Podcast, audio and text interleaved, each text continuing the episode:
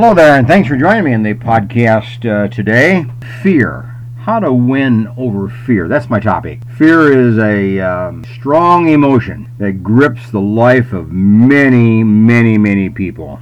And um, fear can be motivating. It can help us move into a new level of living and a new level of achievement, or it can be debilitating and just put us on our off our rocker, just just knock us down and uh, keep us down and keep us from ever being successful and productive. John Haggai of the Haggai Institute of Leadership, Atlanta, Georgia, now deceased by the way, wrote a book several years back entitled How to Win Over Fear. And I've searched that book on numerous occasions uh, just to kind of update myself on the topic of fear because I see so many people in my clinical practice that live with fear. And uh, I just need to keep myself aware and alert and skilled, tooled in dealing with people with fear.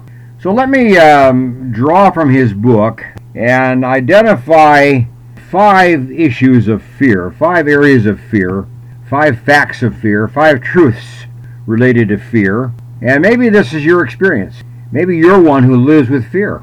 And if you do, you're on the edge of being either productive or counterproductive. So let's take a look at these five issues, okay? Five facts. Fear is always attached to something. We, we talk about the fear of snakes, the fear of the dark, you know, the fear of the unknown or the fear of a particular person, fear of men, fear of big people, fear of loud people. We have a lot of different kind of fears, but fear is always attached to something. The Webster Dictionary describes fear as an unpleasant emotion caused by the anticipation or the awareness of danger. So the thing that fear become attached to is some type of danger, real danger or perceived danger. We sometimes make something into a object of fear, an object of danger, when it really is not. But if we do, we experience fear. So first of all, fear is always attached to something. What is it you? We don't have just free floating fear, just kind of a generalized fear. We're always afraid of something. What is it? If you're going to get it under control, you got to know what you're afraid of, what aspect of it that you're afraid of. Okay, here's the second fact that is important to know. We fear what we cannot control. If you say that you're afraid of dogs, that's not really true. You're afraid of a dog that bites because you can't control the bite. If you say that you're afraid of uh, the dark, it's really not true. The dark you're not afraid of. It's what could happen to you in the dark, what you don't see in the dark. If you say that you're afraid of flying, you're not afraid of flying. You're afraid of that airplane going down and you dying a terrible death. If you're afraid of losing your job, uh, that's realistic. But that's not really the case of fear of the, of the job.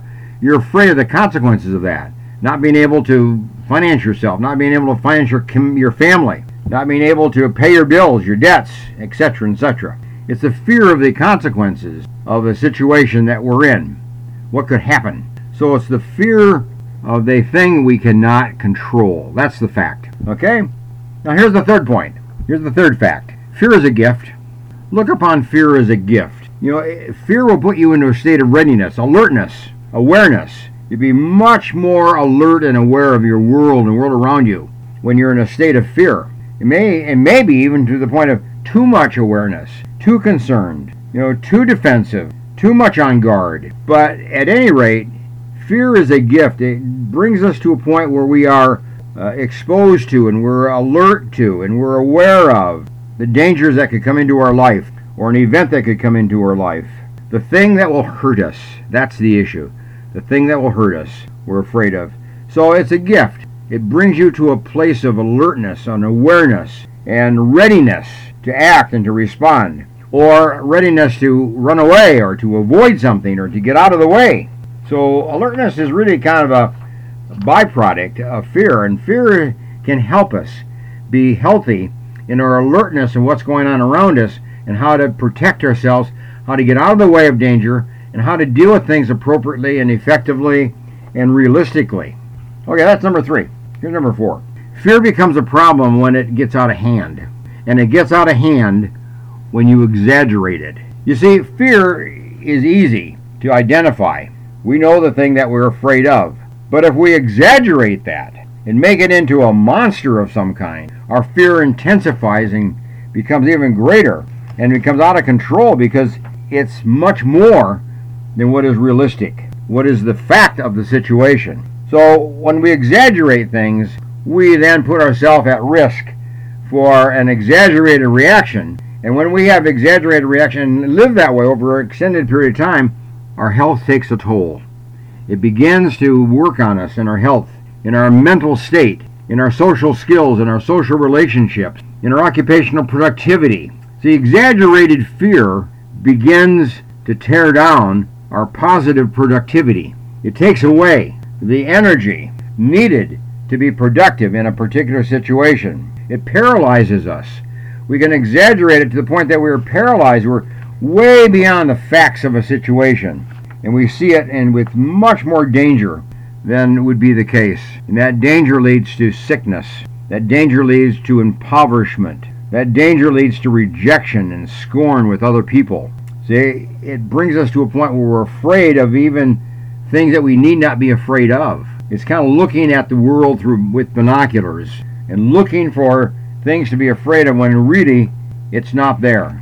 We need not, you know, be afraid. So that's number 4. Here's number 5. Fear can ruin you. Fear can be the basis of your destruction. Fear can be the basis of your failure. Fear can be the basis of your uh, non success, if you will.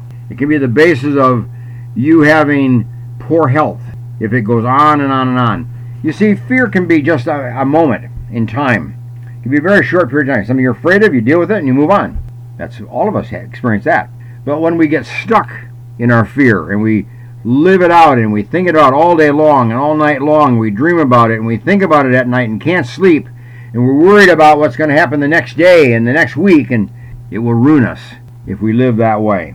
So it takes away our ability to have influence in the world. It makes our thoughts go in all directions and become very counterproductive and non creative. But fear also promotes isolation. When you're afraid, you withdraw. When you're afraid, you isolate. When you're afraid, you hold back. You go into a moment of isolation, maybe a day of it, maybe a week, maybe a long time of isolation.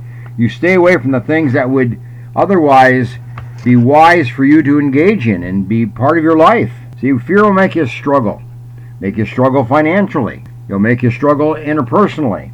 You'll make you struggle in your own self esteem and your own self acceptance. Begin to doubt everything. You begin to doubt your abilities. Begin to uh, doubt even your ability to maintain a, a healthy lifestyle or a financial position. So, fear just means that you are putting yourself at risk from health on one end to a poor relationship on the other. Fear can take away the joy of life. It takes away the joy of living. It takes away the people in your life that bring peace or bring joy or bring happiness or bring goodness to your life. When that's the case, you're in trouble. So here's what I'm going to do. I'm going to end it here, and then the next time we're going to look at fear from the point of view what you can do to win over it. What can you do to conquer fear? What can you do to get a hold of this thing and make it your friend rather than your enemy? Make it somebody that can be constructive in your life, something that can be constructive in your life, as compared to something that can be destructive in your life. You see, you can win over fear, but we have to understand fear first, and we have to then know how to win over fear and how to, some of the strategies to use to win over fear. So you got to start with the idea. You got to see the danger. You got to see where you're misreading it, where you're overreacting, where you're misinterpreting. You're going beyond the facts. You're going beyond what is reasonable. You're out on a limb, so to speak. And obviously, you put yourself at risk because you're at, in a fear situation and you put yourself there. So, thanks for joining me, and um, hope you have a good uh, day and a good week, and um, see you next time. Bye for now.